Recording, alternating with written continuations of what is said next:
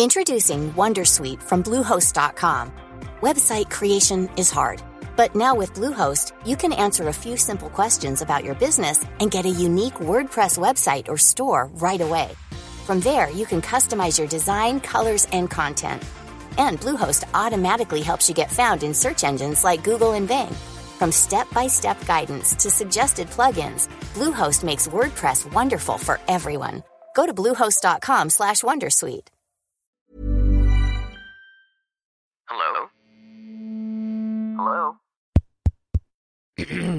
Podcast Network Asia.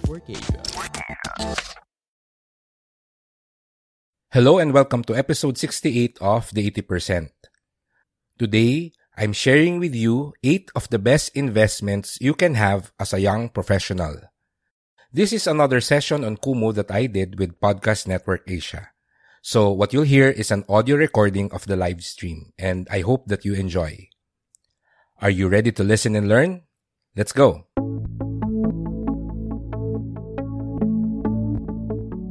Hi, my name is Fitz Villafuerte. I'm a registered financial planner and the host of this podcast, where we talk about the mindset, habits, and strategies you need to achieve financial success. Thank you for tuning in, and now on to the show.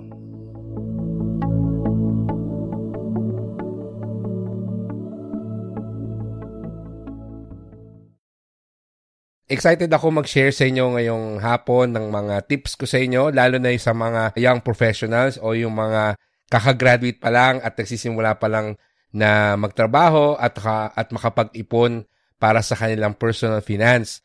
And lagi akong tinatanong, saan ba maganda mag-invest? Uh, ano, paano ko ba sisimulan yung aking investments? And for today, mag-share tayo ng 8 na mga possible investments para sa inyo. So, syempre, usong-uso ngayon ang mga social media, particularly or specifically sa Facebook. And I am a member of several social media groups or Facebook groups wherein nagdi-discuss yung mga tao about personal finance, business, entrepreneurship, etc. And siguro once a week or more than once a week, meron laging nagtatanong sa social media, sa mga Facebook groups in particular, saan ba raw maganda mag-invest? And bigyan mo lang siya ng mga 5 minutes. Nako, punong-puno na yung comments. Ang dami ng sagot doon. Karamihan ng mga nakikita nating sagot or response dun sa tanong na yon ay maganda daw mag-invest sa insurance, sa VUL. Yung iba sasabihin maganda sa real estate. Yung iba Bitcoin or cryptocurrencies. Tapos may mga recommendations din na in, na investments sa stock market, mga particular companies. And then may mga nagsasabi na mas maganda daw mag-invest sa isang franchise business. And syempre hindi mawawala yung mga nag invite na sumali sa mga multi-level marketing companies o mga network marketing companies. And I am always curious yung nagtatanong ba eventually nakakapag-decide ba sila kung saan sila mag invest Kasi yung isa kong kaibigan, dati niya rin niyang ginawa. Nagtanong siya sa social media, nag-shoutout lang siya sa Facebook timeline niya na saan ba raw maganda mag-invest. Nakakuha siya ng 13-month pay, meron daw siyang around 30,000 pesos. And tinanong niya yung mga kaibigan niya, saan ba raw maganda mag-invest? So, pinansin ko kung ano yung mga sagot and it's similar. May nagsabing insurance, may nagsabing real estate, may nagsabing Bitcoin, stock market, mutual fund, etc. Ako hindi ako sumagot. Ang ginawa ko ay uh, tiningnan ko kung saan magde-decide yung kaibigan ko na mag-invest. Eventually, siguro naging busy na rin ako. Hindi ko na nasubaybayan. Pero I remember after a couple of days, tinanong ko yung kaibigan ko, oh, saan ka nakapag-decide na mag-invest? At sabi nung kaibigan ko, ang dami daw kasing masyadong sagot and nalito siya na analysis paralysis and eventually yung part or portion daw ng 30,000 ay bumili na lang daw siya ng sapatos. So, ako naman, I'm not really that surprised because a lot of people, kapag nag-analysis paralysis sila, lalo na sa investments or sa investing, ang nangyayari talaga ay napapagastos na lang sila. Ginagastos na lang nila yung pera kasi nalilito sila. And that's something na that I want to change, especially sa mga young professionals because it's really a great time to invest for you when you are at that stage in your life. Dahil ang mga young professionals usually wala pa masyadong financial dependence, mga single, and uh, marami pang mga opportunities na pwede nyong kunin kasi kayo ay uh, malayo pa sa retirement. So, one of the things that I want to emphasize is pag nagtatanong kayo online, that is always risky. Bakit siya risky? Kasi hindi natin kilala yung pwedeng sumagot. Of course, iba kung kaibigan natin, kung kakilala natin, but usually yung mga nagka-crowdsourcing, especially yung mga nagtatanong sa mga Facebook groups, hindi natin alam kung ano yung background ng mga tao na sumasagot sa atin. So be very careful kung kaninong advice ang kukunin ninyo. Number two, kahit na kakilala natin yung, yung sumagot or alam natin na marunong sa business and investing yung sumagot doon sa ating question, we should always remember that personal finance is personal. Ibig sabihin, iba pa rin yung ikaw mismo yung magde-decide kung ano ba yung magandang investment para sa'yo. Kapag tinanong mo ang isang stock market investor kung ano ang magandang investment, syempre ang isasagot niya sa'yo ay stock market kapag ang tinanong mo ay isang real estate agent or isang real estate investor, ang sasabihin sa iyo ang pinakamagandang investment ay real estate. So, syempre, iba-iba yung mga backgrounds natin, iba-iba yung skills, iba-iba yung knowledge. So, hindi natin pwedeng basta-basta pakinggan or gayahin kung ano yung nagiging investment options or ano yung mga nagiging investment choices ng ibang tao the best that we could do is to take in all the information, analyze, and then process. Alin ba dito yung tama para sa akin? Yung mga makakatulong sa akin para ma-reach yung financial goals ko.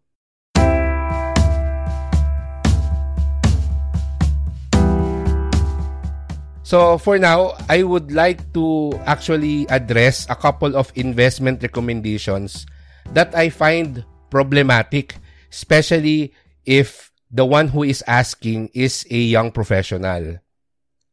The first and actually one of the most common answers that I see is to invest in life insurance. So of course, very important ang life insurance. It is a form of financial protection. However, ang life insurance is not an investment. Hindi investment ang insurance. First of all, ang mga young professionals, particularly those who are single and don't have dependents, you don't really need life insurance. Ang imaginein mo na lang kung mamatay ka, knock on wood, meron bang maapektuhan financially? So if ikaw ay nagpapaaral ng kapatid mo or sinusuportahan mo yung pamilya mo, then you have financial dependence and you definitely need life insurance. But life insurance as a form of financial protection and not as an investment.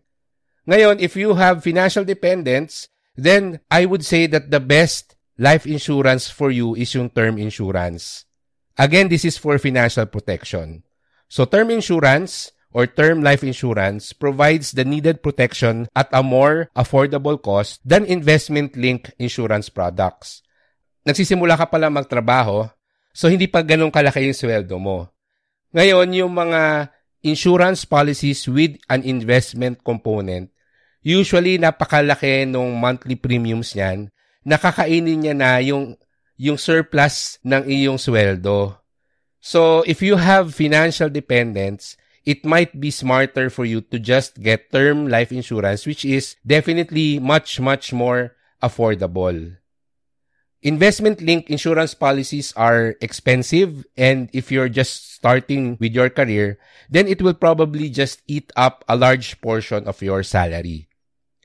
So, again, if you don't have financial dependence, you don't need life insurance. If you do have financial dependence, then it might be smarter for you to get a term life insurance. And itong life insurance na to, this is for financial protection and it is not for investment. Later on, I will give you yung mga better choices or better options for you when it comes to investing uh, as a young professional. The second investment recommendation that I find problematic that I see online is real estate. So again, I am saying this from the perspective na ang nagtatanong ay isang young professional. So if you want to invest in real estate, it might be very difficult for you at the stage where you are just beginning your career. Because real estate is usually expensive and young professionals might not be financially ready yet to buy a property. So it's important for you to study your cash flow and see if you can really afford it. Moreover, your work or career might require you to relocate in the future. So buying a property might not be a good idea. So kung nagsisimula ka pa lang sa trabaho mo, sa career mo, tapos bibili ka ng kondo na dun ka titira. Unang-una, baka mamaya hindi naman pala kaya ng sweldo mo. Pangalawa, kahit na kasya siya sa sinisweldo mo, kaya mo naman bayaran. Pero what if later on you decided to change companies or what if you decided to shift careers and that would require you to work in another location, another city, or worse, another province, di ba? So, sayang yung property na binili mo. So, if you can actually afford real estate, it's best to look for a rental property. Yung pwede mong paupahan ang hanapin mo, assuming na kaya ng cash flow mo bumili ng real estate. And ang advantage nito is you can create a source of income for yourself. However, I've actually met too many people who said na bibili sila ng real estate kasi iba-buy and sell nila or ipaparenta nila in the future. Pero once na ma-turn over sa kanila yung property, nako, they fall in love with their investment, tinirhan na lang nila at yung original plan na gawin siyang investment or to make it a source of income, nawawala. So, you have to be realistic and practical with your decision napakalaking gastos or I would say it's a big ticket purchase. So be very careful. Double check your finances, double check your cash flow to see if you can really afford it and be committed to your intention kung paano mo ba siya gagamitin.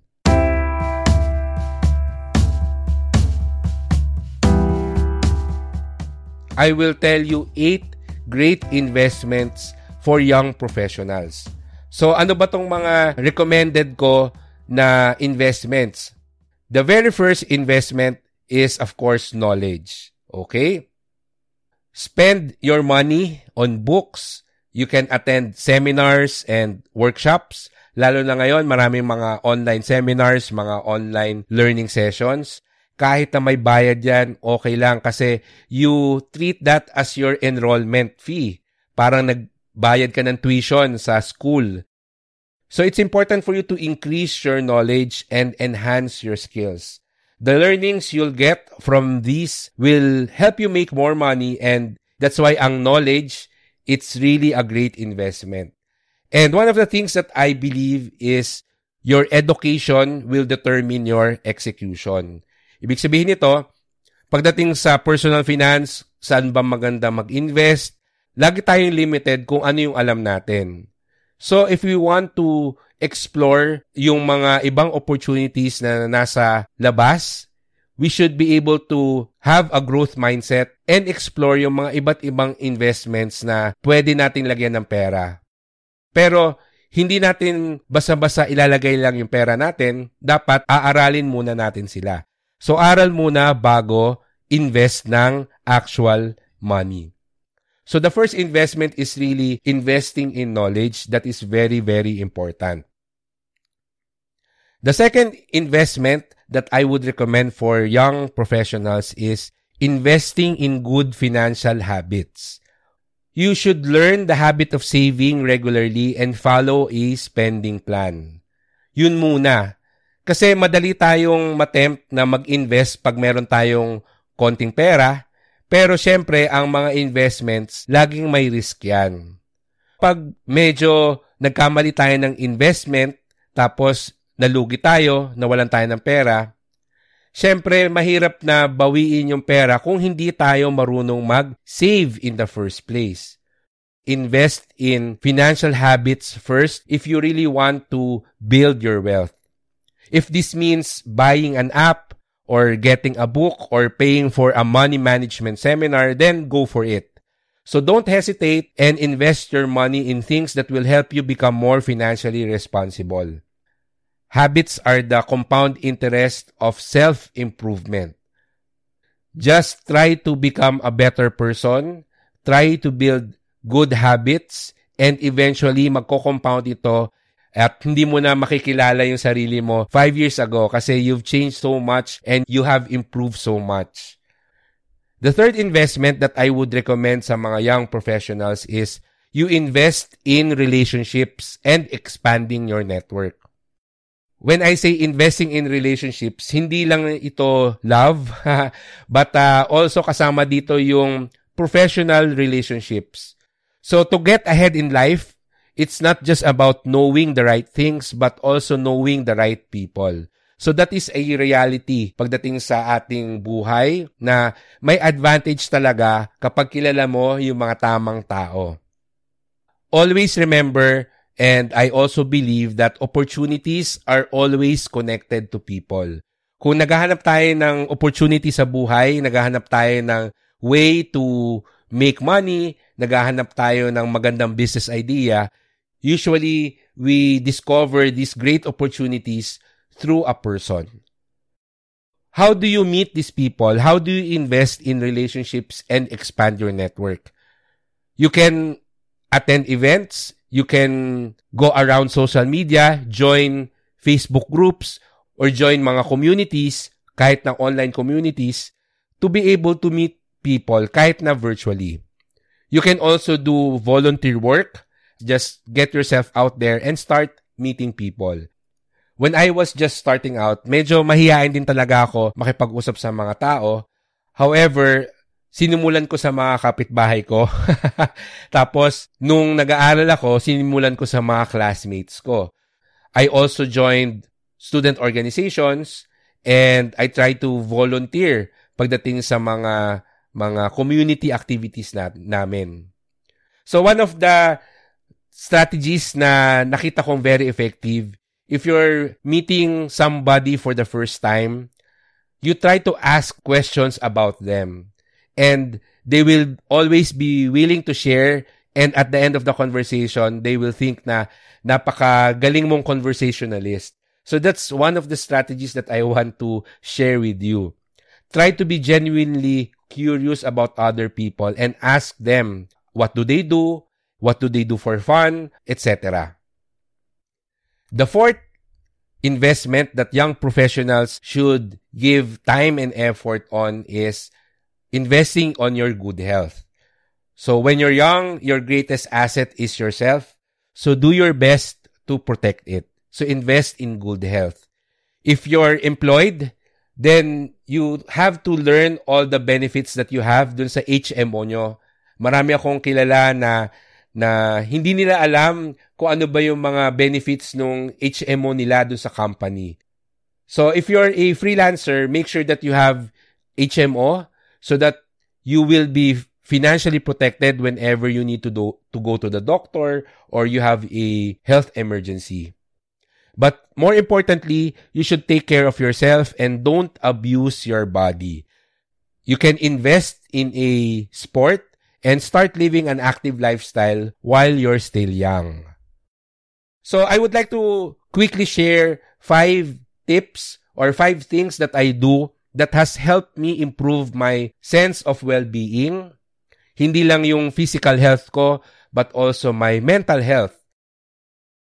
Five things that I do every day is number one, I do mindful meditation. So you, there are a lot of videos on YouTube that can introduce you to the concept of mindful meditation. So you should try that out. One of the things that I also do every day is to walk at least 30 minutes. Hindi mo kailangan tumakbo, hindi mo kailangan na uh, rigorous or cardio exercise. For me, kung talagang wala akong time na mag-workout or pumunta sa gym, I try to walk at least 30 minutes. Kahit na paikot-ikot lang around our neighborhood, that is enough. And then I write a gratitude journal which has been scientifically proven to improve the sense of well-being of a person, yung attitude of gratitude. Also, I try to get enough sleep. Of course, that can be a struggle at times, but the commitment to get enough sleep should be there. And lastly, one of the things that has helped me particularly during this pandemic is keeping a daily routine.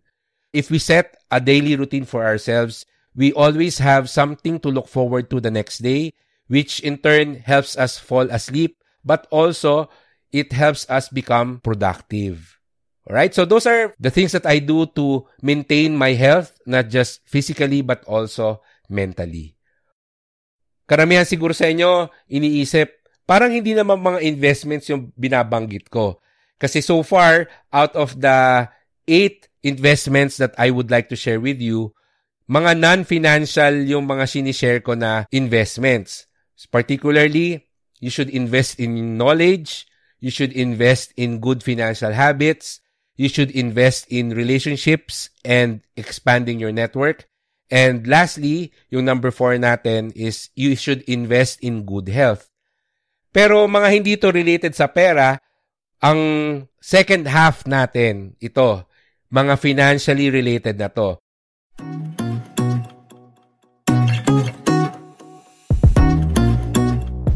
Let's take a quick break from this episode because I want to tell you about eToro. If you want to invest and trade the global markets like US stocks, commodities, forex, cryptocurrencies, and others, then check out eToro, my trusted multi-asset broker with an online community of millions of investors and traders from around the world. One of their coolest features is Copy Trader, which allows you to copy other successful traders on eToro in just one click to easily automate your investing or trading. Sign up today and get a $100,000 practice account. Just go to bit.ly slash open eToro account. That's bit.ly slash open E-T-O-R-O account. Again, That's bit.ly slash open eToro account. All small letters.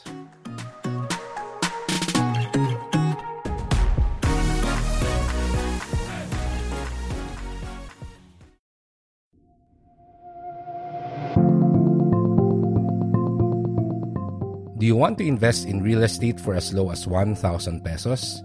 Then check out Flint PH, the first tech-enabled, low-cost, Philippine real estate crowdfunding platform that is made for investors who would like to invest in Philippine real estate properties.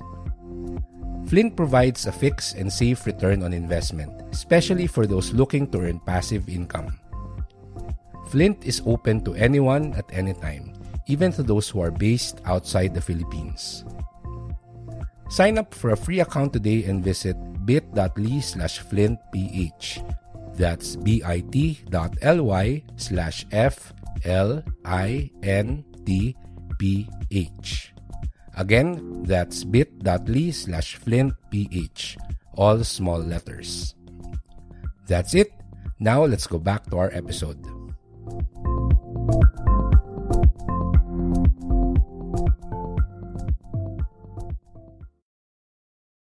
The first financial investment that I would recommend for young professionals is put your money in a high interest bearing savings account. Pag uh, nilagay mo yung pera sa ordinary savings account, I don't know kung magkano na ba ang interest ngayon, 0.5% per annum. Kung nasa salary account lang yung pera mo, nako, walang interest yon di ba, pag salary account. Fortunately ngayon, marami tayong mga bagong mga digital banks na nag-o-offer ng mga around 3% per annum. So, malaki na siya kesa sa traditional bank na savings account. And I would actually recommend that you put your emergency fund sa isang digital bank para at least number one, madaling kunin kasi savings account pa rin siya. Number two, it can earn higher than a ordinary traditional savings account. And then you can also take advantage of the convenience kasi karamihan ng mga digital bank, you can open an account through their mobile app or online. So hindi mo na rin kailangan lumabas.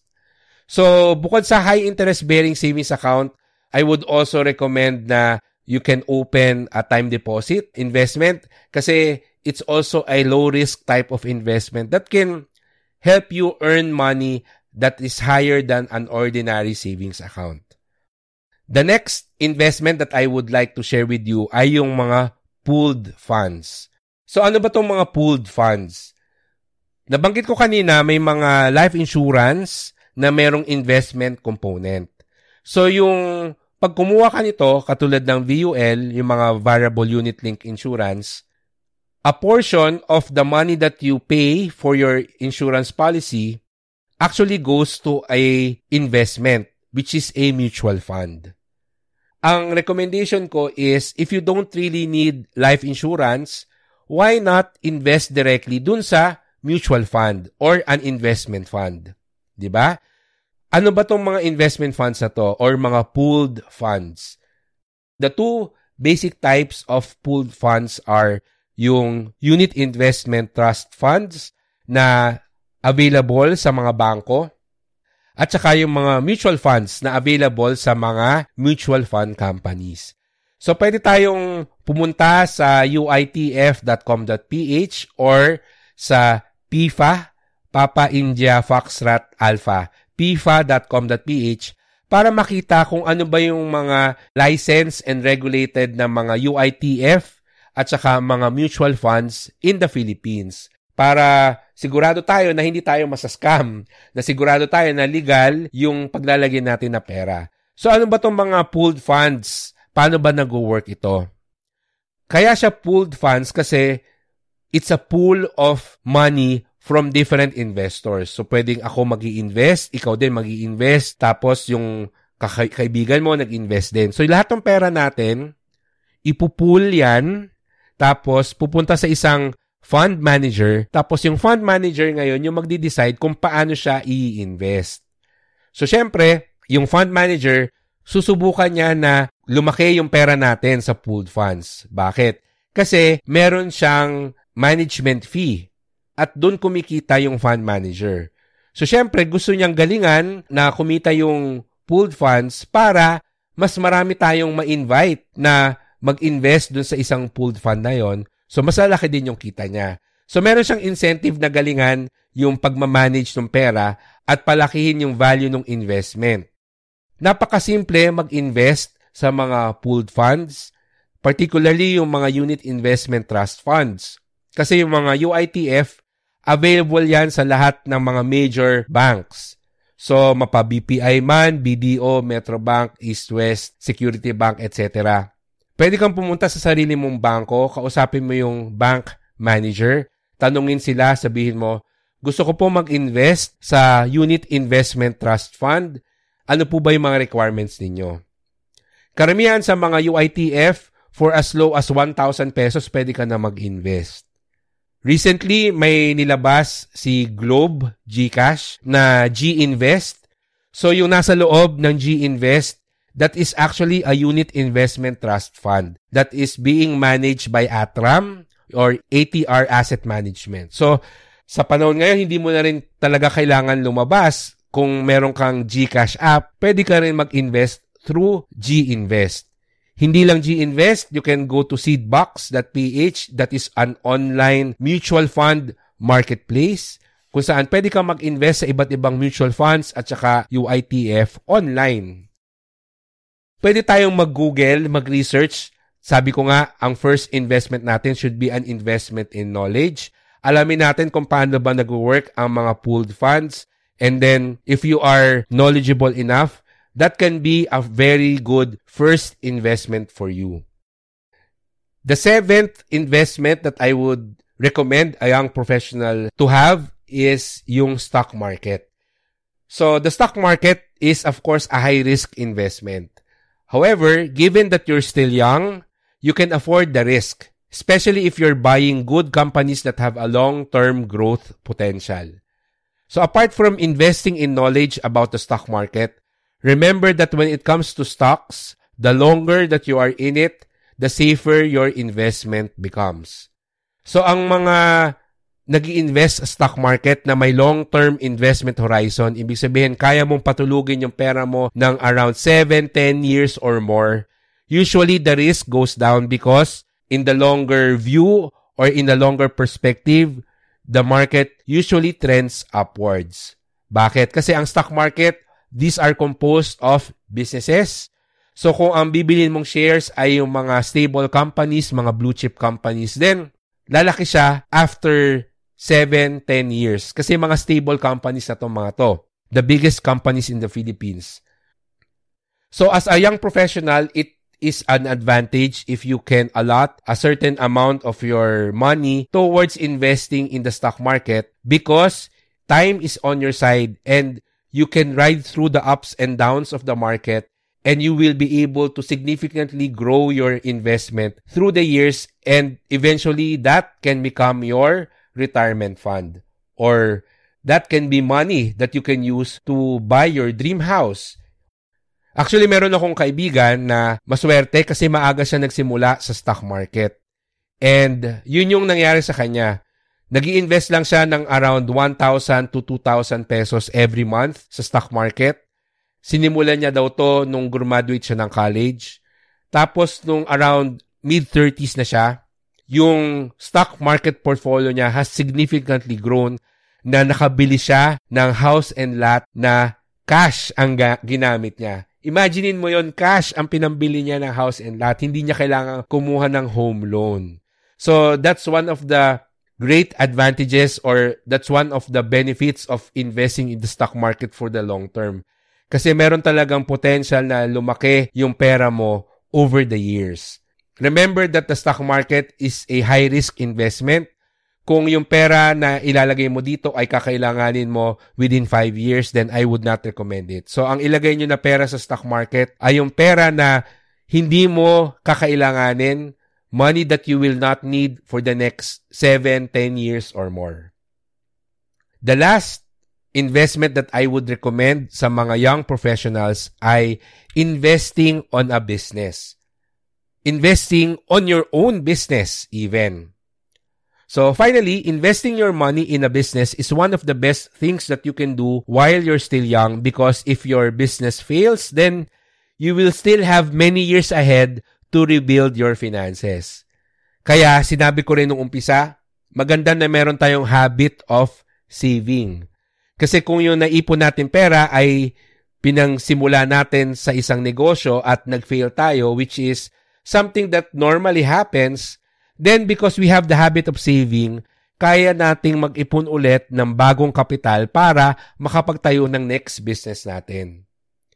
So, failure in business is normal and it is always a learning experience. And being a young professional, you will have a lot of opportunities to rebuild your finances kasi bata ka pa the experience that you get in putting up a business will be very valuable and can definitely help you become an entrepreneur, a successful entrepreneur in the future. Remember that the best way to learn about entrepreneurship is to become one. And as always, the earlier you do it, the better.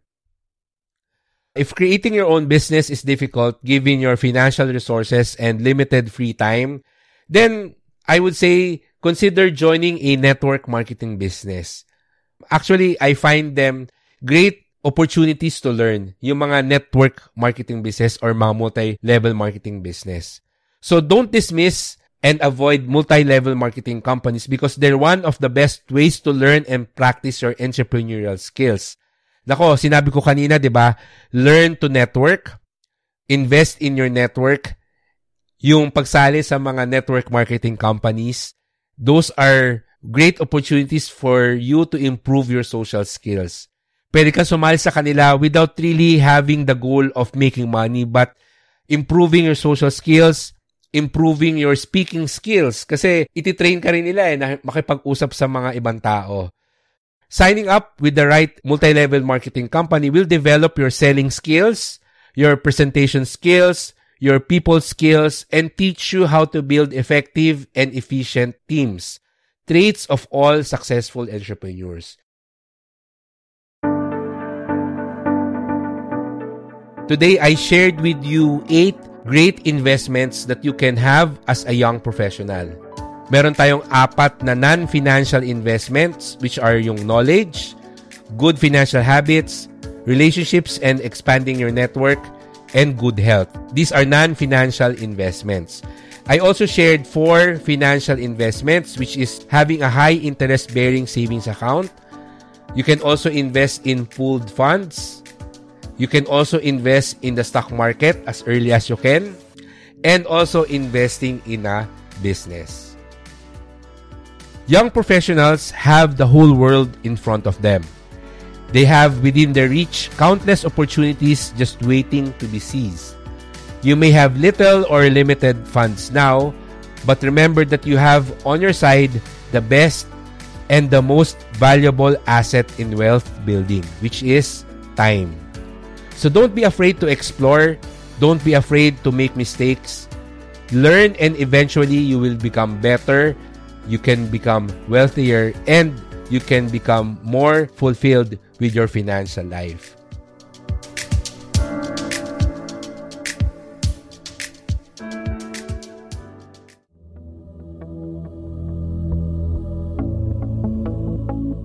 And that's the end of our episode. Thank you for listening. I hope you can join me next time when I live stream on Kumu. You can go to bit.ly slash download Kumu. That's K-U-M-U to get the app today and then follow me at Broadfits. Kung may natutunan kayo today, then please click the follow button for the 80%. At i-invite nyo na rin ang mga friends nyo to listen to our podcast. For comments and suggestions, you can go and visit our official website, the80percentpodcast.com. This is Fitz Villafuerte. See you again in our next episode. Goodbye, take care, and stay safe.